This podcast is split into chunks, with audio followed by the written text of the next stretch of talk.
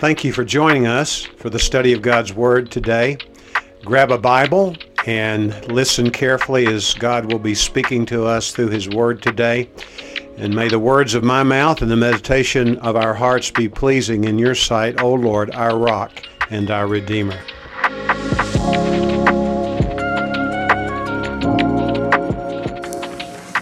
This morning's message is one that was spawned in my own heart and mind by the look we took at Esther last week, looking at the whole subject of the providence of God, how God is forward looking. He is Jehovah Jireh, the Lord who sees. He knows what we need before we ask. He knows what we need even when we ask that which is not in keeping with His will. And we know our God is intent upon one thing above all other things, and that is that he would be glorified. In 2011, Justin Bieber entered Rarefied Company. It was that year, at the age of 17, he was selected by Time magazine as one of the 100 most influential people in the world. As a result, it went to his head. He had several years of wild living, many brushes with the law. Had he not been such a noted figure in popular culture, undoubtedly he would have landed in jail for some of his shenanigans. But there was a change which occurred after a few years in this young man's life. It is reflected in the lyrics of a song which was the title song for his fourth studio album. Let me read part of the lyrics of this song. I put all into your hands. Here's my soul to keep. I let you in with all that I can. You're not hard to reach. And you bless me with the best gift that I've ever known. You give me purpose. Yes, you've given me purpose. Thinking my journey's come to an end, sending out a farewell to my friends for inner peace, ask you to forgive me for my sins. Oh, would you please? I'm more than grateful for the time we spent, my spirits at ease. I put my heart into your hands, learn the lessons you teach. No matter when, wherever I am, you're not too hard to reach. And you've given me the best gift that I've ever known. You give me purpose every day. You give me purpose in every way. Oh, you are my everything. Oh, you are my everything. We don't know the heart of Justin Bieber today.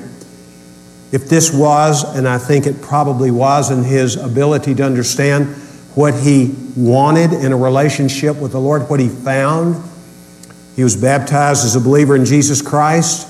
And we pray that he will continue to walk with the Lord Jesus Christ. But he found his purpose in the Lord. And we know the purpose of the providence of God for us is that we fulfill his calling in our lives as followers of Jesus. And we are people who bring honor and glory to him, diverting attention away from ourselves and directing attention to the Lord Jesus Christ himself. This passage of scripture which we're looking at today in 2 Corinthians chapter 4 will be supported by other scriptures in the same book. We're going to take a foray into chapter 1 of 2 Corinthians. We're going to look briefly at a person, piece of chapter 7 and in chapter 12. We're going to look at verses 16 through 18 now, having read verses 7 through 15 in preparation for this moment.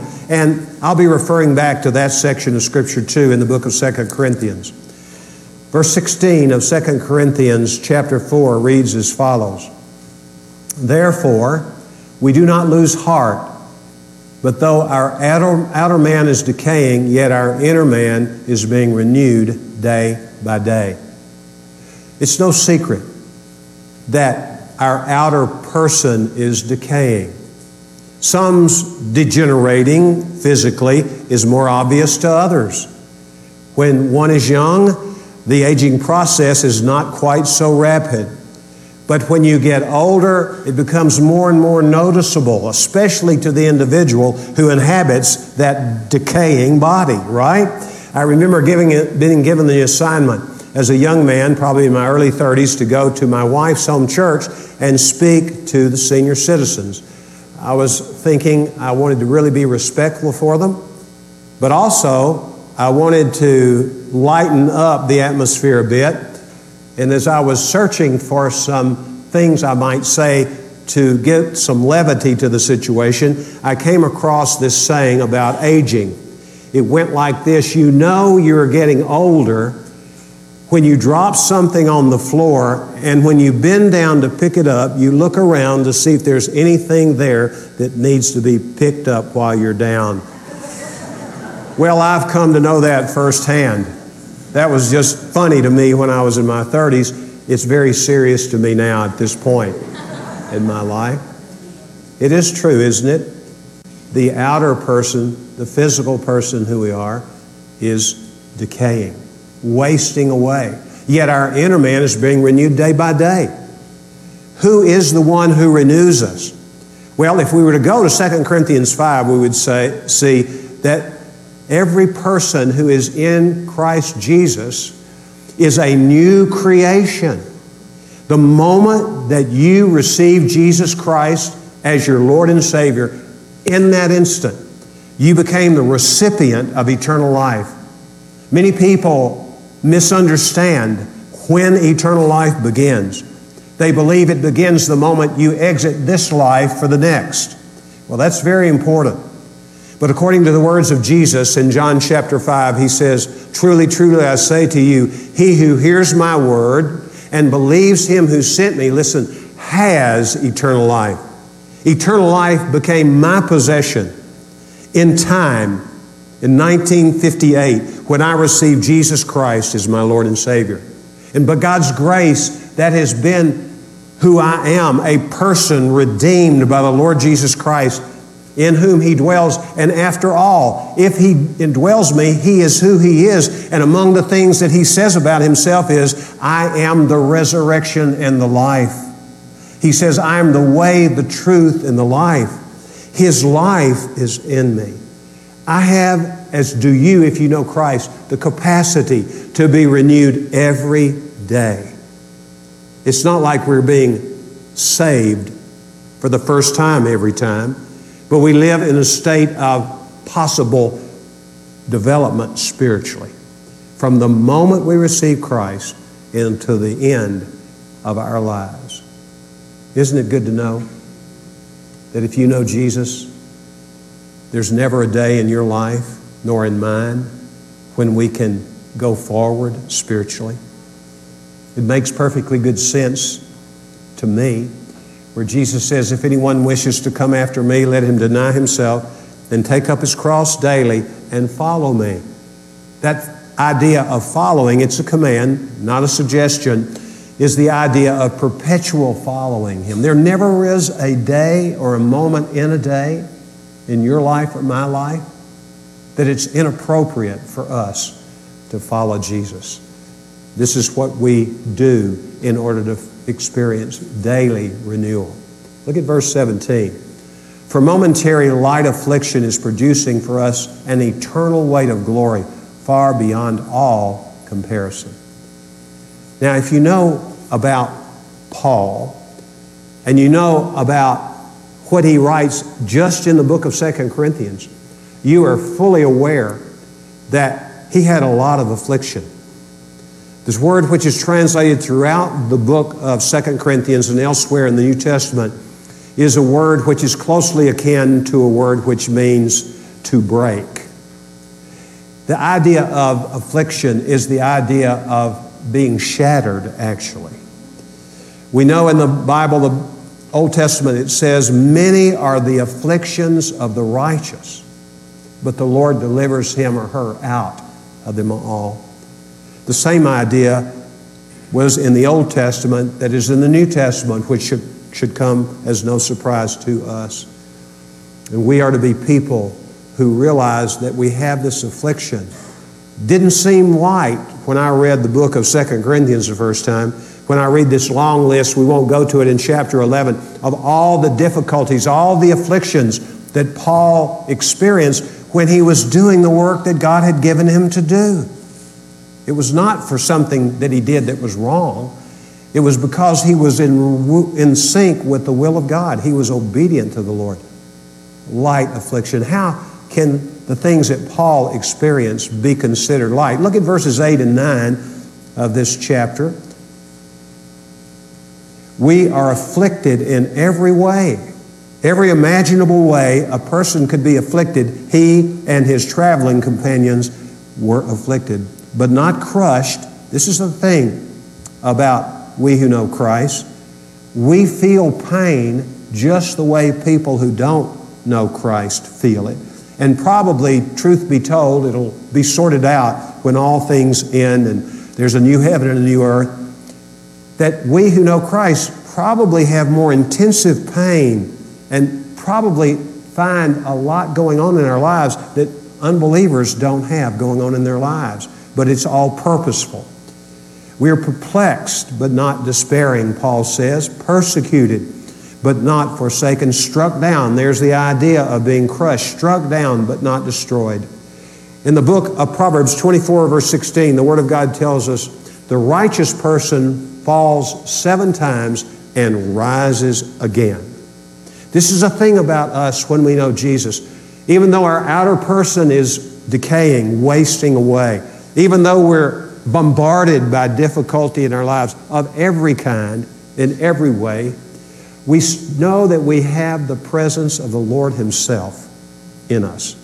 And He energizes us, gives us the power to rise up when we're knocked down. Do you feel like you're knocked down today?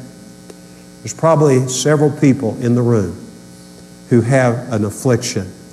You're broken in a relationship. You're broken financially. You're broken professionally.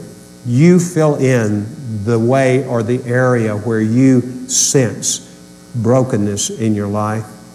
It's momentary compared to eternity. Why are we to look at the affliction that we have in following Christ as light and momentary. How do we do it? We can begin by looking at others. We've already heard about what's going on in Afghanistan. We could go to nation after nation after nation where people are punished for their faith by the governing authorities, by their neighbors. They're marginalized. They don't have the rights that other people in that nation have simply because of their identification with the Lord Jesus Christ compared to what we deserve, this is light and momentary affliction. The psalmist says in Psalm 103, verse 10, The Lord has not dealt to us as we ought to have been treated. He has been easy on us as His children when it comes to our sins and what they require. It's light also compared with the problems that Jesus dealt with in his life.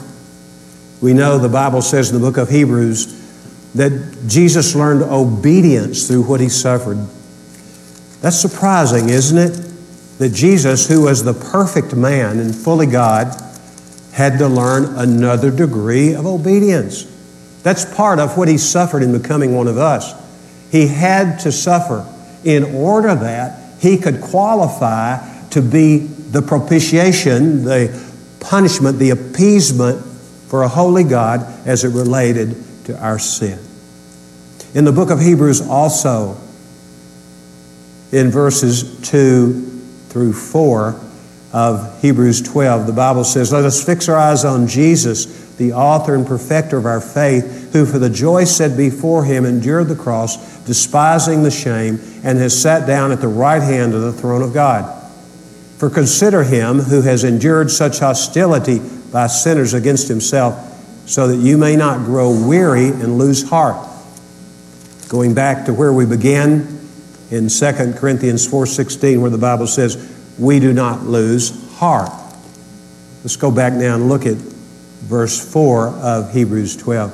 You have not yet resisted to the point of shedding blood in your striving against sin. Think about what Jesus had to undergo in order that we might have a light, momentary affliction rather than an eternity separated from God in what the Bible calls hell. He went to hell for us, in effect. Compared to the blessings we have, do we have blessings as Christians? How vast are they? They're incredibly vast. In the book of Ephesians, the Bible talks about how we have been blessed with every spiritual blessing in the heavenly realms in Christ Jesus. Every blessing. And they're accessible to us daily. Momentarily, they're accessible to us. They empower us, our birthright as children of God. These things empower us to deal constructively when it comes to this matter of affliction in our lives.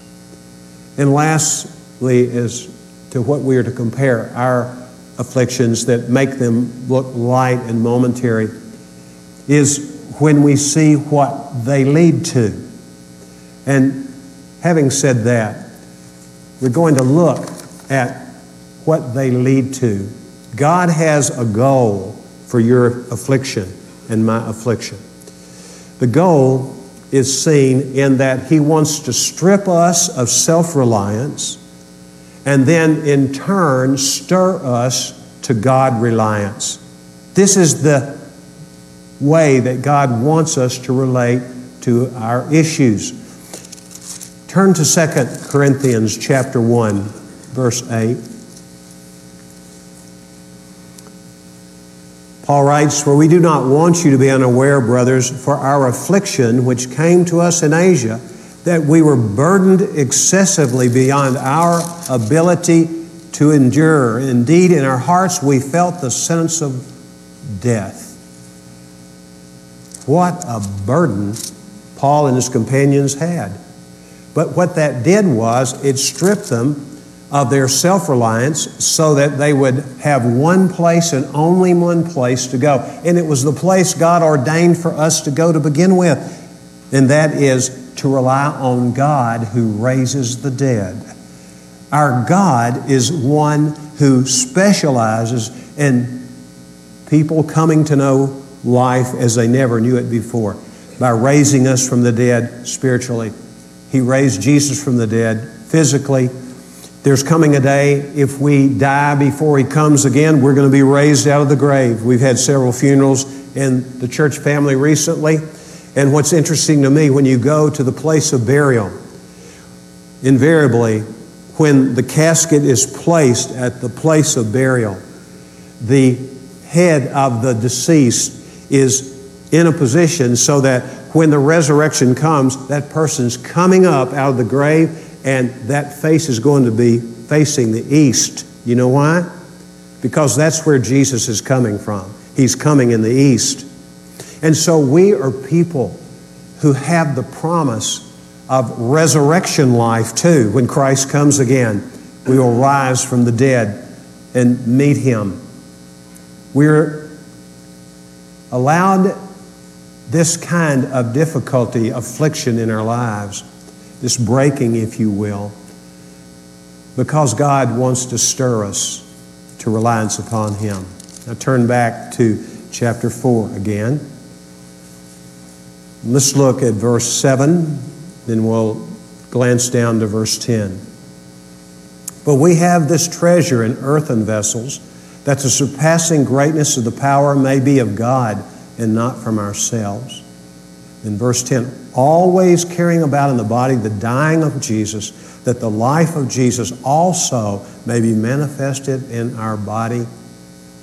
We have to die to wanting to control our own lives if we are going to be the people God created us to be the second time when He gave us eternal life. And what happens as a result is he guards his own glory. When Paul came to Corinth, he talks about it in 1 Corinthians chapter 2 verse 3. He said, I did not come to you with wise and persuasive words, but with a demonstration of the Spirit's power. I came to you in fear and great trembling. Paul realized he didn't have what it took. He had spent an entire life prior to his meeting Christ on the road to Damascus and coming to know Christ. He spent his whole life building a resume and building his reputation in the community of Israel. And then in one fell swoop, Christ came in and he just demolished all that, blinding him. And in so blinding, he opened his eyes to who Christ was and he gave his life to Christ. And he says in Philippians chapter 3 all that stuff that I put credibility into, that I worked feverishly night and day so that I could be somebody that was admired within the religious community, all that worth nothing.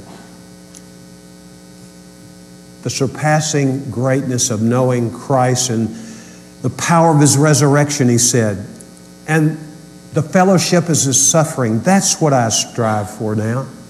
And he had been striving for that and doing that for years, stripped of self reliance, stirred to God reliance. To glorify the Lord, we have to do just that. Turn to 2 Corinthians chapter 12, verse 7. And because of the surpassing greatness of the revelations, for this reason, to keep me from exalting myself, there was given me a thorn in the flesh, a messenger of Satan, to buffet me, to keep me from exalting myself. Concerning this, I entreated the Lord three times that it might depart from me. He had a bad physical condition, probably. We know he did have a physical condition that affected his eyesight. This is why at the end of the book of Galatians, he says, in signing off, he says, Look what large letters I use in writing my goodbye to you. The reason he did that, he was a man who suffered from problems of vision, and it made him difficult to look at, grotesque, if you will. So he not only had the disability of being blind, as it were, but he also had the disability of being ridiculed for his appearance. Both of those things would have hurt. But he, he not acknowledges in his own heart that these were designed, and God reaffirms it here. No telling how many times he's been appealing to the Lord to give him his vision back. Verse 9, and he has said to me, My grace is sufficient for you, for power is perfected in weakness. Most gladly, therefore, I will rather boast about my weaknesses that the power of Christ may dwell in me. Therefore, I am well content with weaknesses and insults, with distresses, with persecutions, with difficulties, for Christ's sake. For when I'm weak, then I'm strong. This great apostle understood the hard way it's like we typically have to understand. We beg. Have you been asking the Lord to fulfill a promise He's made to you for a long time? And there's still no evidence of His fulfilling His promise. We need to pause and remember that God is not a man that He should lie, or a son of man that He should repent. Has He said, and will He not do it? Has He promised, and will He not fulfill it? Don't let go of the promise. Wait on the Lord. God's ambition for affliction, and His ambition is always fulfilled to strip you and me of our self reliance, to get rid of the pride in our lives, in order that we might be stirred to God reliance, to be given an assignment, and know that that assignment would be impossible for you or me to fulfill apart from dependence upon the Lord. Let's now take time to look at the areas of affliction. Go to the seventh chapter of Second Corinthians, verse 5. For even when we came into Macedonia, our flesh had no rest, but we were afflicted on every side. Not only in every way were they afflicted, on every side, conflicts without and fears within. I think this would correspond to what we read just a few moments ago from 2 Corinthians 4 about the persecutions that Paul underwent, but also about the perplexities. The fear would be perplexing. The things that cause the fear cause great puzzlement to Paul, and they do to us as well. And the persecutions, of course, external were the persecutions and the opposition that he faced. In 1 Corinthians 16, 8 and 9, Paul talks about, as he writes to the Corinthians from Ephesus, he says this He says, There has been a wide door for effective service open to me, and there are many adversaries. When we know Christ and we seek to trust in Him as we ought by denying ourselves and following Him and trusting in Him to give us the necessary power to accomplish the will that He has for us. We come to a place where we have opposition coming at us. We know the Bible talks about how our adversary, the devil, is like a roaring lion seeking someone to devour. And I don't know exactly whether what I'm about to tell you is verifiable because a preacher told me this. So put that in its proper perspective.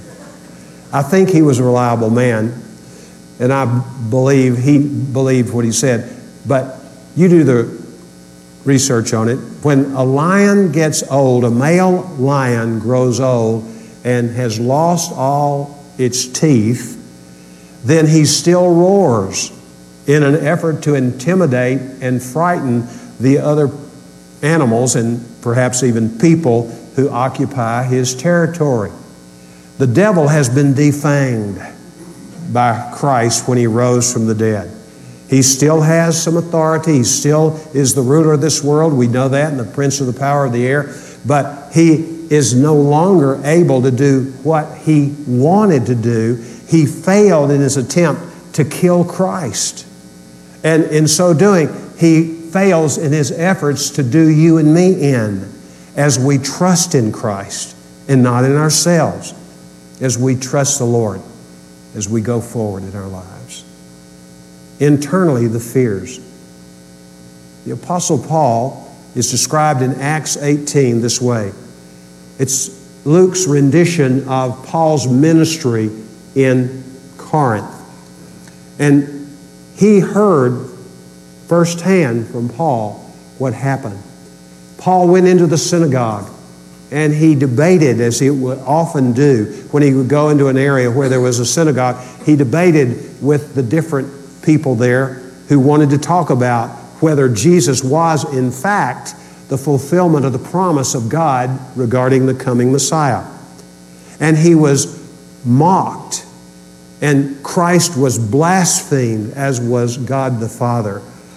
And so he left there and he went to a nearby man's house, Crispus, and he stayed in his house and experienced the hospitality of that home. But he was ready to throw in the towel. In fact, he was sleeping one night. He had a vision of Jesus. Jesus came to him and he said, Stop being afraid. Do not be silent for I have many people in this city. Well, he had had virtually no converts to this point, but the Lord already had earmarked people in that city to receive Christ. You know, there are people in El Paso that belong to Christ. They're waiting for a witness. Remember last week we talked about what Mordecai said to Esther? If deliverance does not come to the people of God through you, then it will, become, it will come from God through somebody else. The Lord wants us to join Him where He's working, and we share the gospel, and we'll see people come to Christ. Not just tell them, come to our church. There's never anything in Scripture that would say, coming to church makes a person a Christian, right? It's when we hear the gospel and we respond to the call to follow the Lord Jesus Christ. What kind of answers are we to give? to the problem of affliction? Well, here are the answers we're to give. We're to look to that which is unseen. Go back now to 2 Corinthians chapter 4. Let's look at verse 18. Let's read 17 to get the flow of thought. For a momentary light affliction is producing for us an eternal weight of glory, far beyond all comparison, while we look not at the things which are seen, but at the things which are not seen. For the things which are seen are temporal, temporary, but the things which are not seen are eternal. eternal. Please keep your place here and go to Hebrews chapter 11. We're going to look at two different parts of that before we finish in a little while. Hebrews chapter 11, verse 27. This is speaking of Moses, and the writer of Hebrews says, By faith Moses left Egypt, not fearing the wrath of the king, for he endured as seeing him who is unseen. He did not see God, but he did see him. Do you know the Lord? If you know the Lord, it's highly unlikely that you have seen him. But you know him. You know he's real. You have a relationship with him. And we need to have that same kind of relationship with the Lord. We spend time with him. The Bible says, Seek the Lord and his strength, seek his face continually.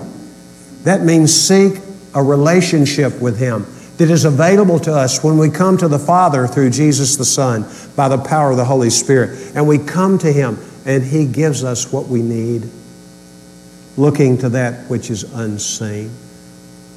Has anyone ever made fun of you because you believe in an unseen God? Well, maybe not your face, but I guarantee you, if you have declared yourself a follower of Jesus Christ, they have made fun of you behind your back. Some of them have, anyway. But here's another thing another answer is listening to the Lord. The Bible says in Romans 15 4, whatever was written in earlier times was written for our instruction, so that through perseverance and the encouragement of the Scripture, we might have hope. We listen to the Lord. Psalm 119, verse 50. Listen to this. The psalmist talks about that his comfort in his affliction was the Word of God which had revived him. He listened to the Word of God and he was revived. He was given life. And this is where we go. We go to God's Word and the Holy Spirit who inspired the Word. He interprets it and applies it to our lives. And He's there waiting for us at any moment to come and open the Word and say, Teach me your will, O God, that I may walk in your truth.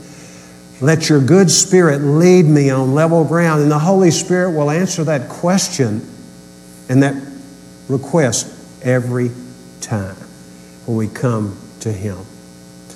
We need to listen to encouragement from the Word of God. The Bible says, in Hebrews 3:13. Encourage one another daily as long as it is called today, so that your heart may not be hardened by the deceitfulness of sin. That means you and I are to take the Word of God, remembering what we just saw from Romans 15 4. We're given hope by the encouragement of the Scriptures. And Paul didn't have a New Testament when he wrote that. He was talking about what we call the Old Testament. It, that was his book of Scripture. And we are to use that to encourage each other. Do you need encouragement? I need it regularly. Paul needed it. In fact, he says over in 2 Corinthians 7 again, he says this For even when we came into Macedonia, our flesh had no rest, but we were afflicted on every side, conflicts without, fears within. And he says, but God, who comforts the depressed, comforted us by the coming of Titus. What's he saying? We were depressed. You have depression? Find someone who will encourage you. Read the Bible. It will be an encouragement to you. But you and I have an assignment, I'm sure, based on Hebrews 3:13 that we find opportunity to encourage our brothers and sisters in Christ with the Word of God. There's nothing like it. And they will be hearing that through you and me. We need examples. In Hebrews 11 again, if you want to go there for the last time today with me, I invite you to do that. And I'm going to begin reading in verse 32. And what more shall I say? For time will fail if I tell of Gideon. Let's stop right there with Gideon. He's the only one I'm going to pull out and elaborate on a bit. Remember when we first encounter Gideon in the sixth chapter of the book of Judges, he's down in a hole, basically. He's down in a hole and he's threshing wheat. Now, in order to thresh wheat, which simply means separating the fruit from the chaff, you have to be above ground and pick up some wind and let the wind blow the lighter chaff away, and the fruit falls on the floor where you're threshing. He's down in there futilely trying to thresh this wheat, and all of a sudden he's startled by a man, it seems, who speaks to him. And this was the message The Lord is with you, you mighty man of valor. That's one of the most humorous scenes in all of the Bible. Here's a guy cowering in a hole instead of being on level ground. Mean, he had a reason to, and I probably would have been doing the same thing because the Midianites were arch enemies and they had a lot of weaponry and a lot of power militarily. But he changed because God spoke to him. He wasn't even listening for God. But God came and spoke to him. And the result was that gradually, when you follow the progression of his spiritual development in chapters 6, 7, and 8 of Judges, he becomes the leader of a formidable army. And God did a miracle through him. He was a man of faith. What an example. Let's look a little further in this passage. Let's go down to verse 35. Women received back their dead by resurrection, and others were tortured, not accepting their release in order that they might obtain a better resurrection. And others experienced mockings and scourgings, yes, also chains and imprisonment. They were stoned, they were sawn in two. It is said that, not in the Bible, but in the lore of the Hebrew people, that the prophet Isaiah was sawn in two with a wooden saw. They were tempted, they were put to death with the sword. They went about in sheepskins and goatskins, being destitute, afflicted, there's that word again, ill treated, men of whom the world was not worthy.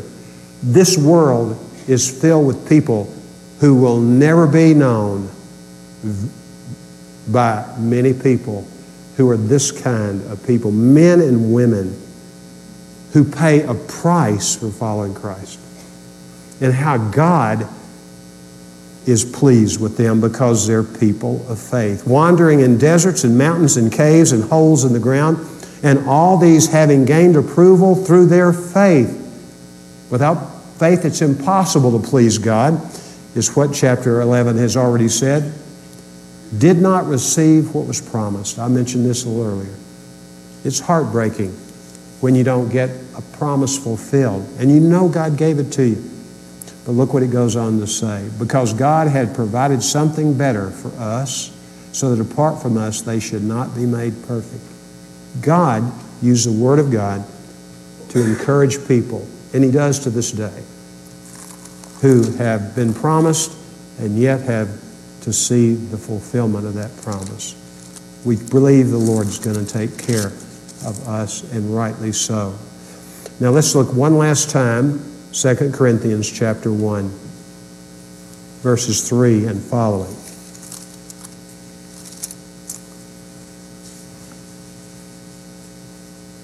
Blessed be the God and Father of our Lord Jesus Christ, the Father of mercies, this is verse 3, and God of all comfort. The word comfort and comforting is the word encouragement and encouraging. It's just translated differently for some reason in this particular part of the Bible. But it's the same word that's used uh, by the writer of Hebrews that's translated encourage and encouragement, same word family. Verse 4 Who comforts us in all our affliction, all of it, so that we may be able to comfort those who are in any affliction with the comfort with which we ourselves are comforted by God. For just as the sufferings of Christ are ours in abundance, so also our comfort is abundant through Christ. Jesus was suffer, suffered incredible things. His in us, it's people's reaction to Christ in us that causes them to afflict us. They're picking a bone with Christ. Their bone is not picked from us, it's from, with Christ. And we need to understand that God helps us. If He's helped you through some trial in your life, know that He wants you to be a source of help to other people in the body of Christ. He will use you as you come, and you know what it's like to suffer because of your association with Christ. And you can be a means of help to those people. As I finish now, going to finish the message by mentioning three verses, four verses that I haven't re- referenced from Psalm 119 yet. Verse 67, the Bible says, Before I was afflicted, I went astray, but now I keep your commands. There's a reason we're afflicted, so that we will be obedient. And remember, that's what the Lord wants from us to be obedient. And it's not just to gratify Him, that would be enough. But it's for our own good when we obey the Lord. Then a little bit later in verse 71, after having said, Before I went astray, before I had your commandments, and before I was afflicted, I went astray, but now I keep them and said, It was good for me, he says in 71, that I was afflicted, that I might learn your statutes, i.e., learn the Word of God. It's good, isn't it, to know the Word of God? And then in verse 75, the scripture says, In faithfulness, you, Father, God, afflicted me. Now, that's not popular theology, but it's biblical theology. If we have a sovereign God, He's the one who has to at least give the enemy the freedom, just like he did with Job, to afflict us. And the thing that God always does, he turns the table on the devil every time when that happens. Because he turns us into people who know the Word of God, who obey the Word of God. And then in verse 92, Psalm 119, the scripture says, if my delight was not in your law, I would have perished in my affliction. If you're here today and you feel like you're just gasping for breath spiritually, please understand that if we delight ourselves in the Lord and His Word, and we reach out for help from other believers to help us, then God is going to transform us and make us more fully in the image of His Son, Jesus. Let's pray. Father, it's a blessing to be here today to worship you with these brothers and sisters in Christ, and we pray that you would help us. God, help us to be men and women who are people who gladly accept the stripping of our self reliance in favor of being stirred by you to rely simply and solely on you. In Jesus' name I pray. Amen. Amen. God bless you.